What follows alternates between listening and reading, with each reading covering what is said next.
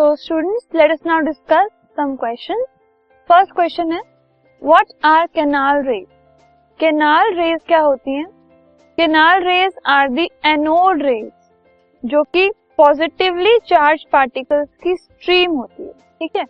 तो जो anode rays निकलती हैं, अगर हमने एक डिस्चार्ज ट्यूब ली है, और उसके अंदर हमने गैस को डाला है, जिसका प्रेशर बहुत कम है और गैस डालने के बाद हमने एक हाई वोल्टेज इलेक्ट्रिसिटी उस डिस्चार्ज ट्यूब से पास करवाई, ठीक है?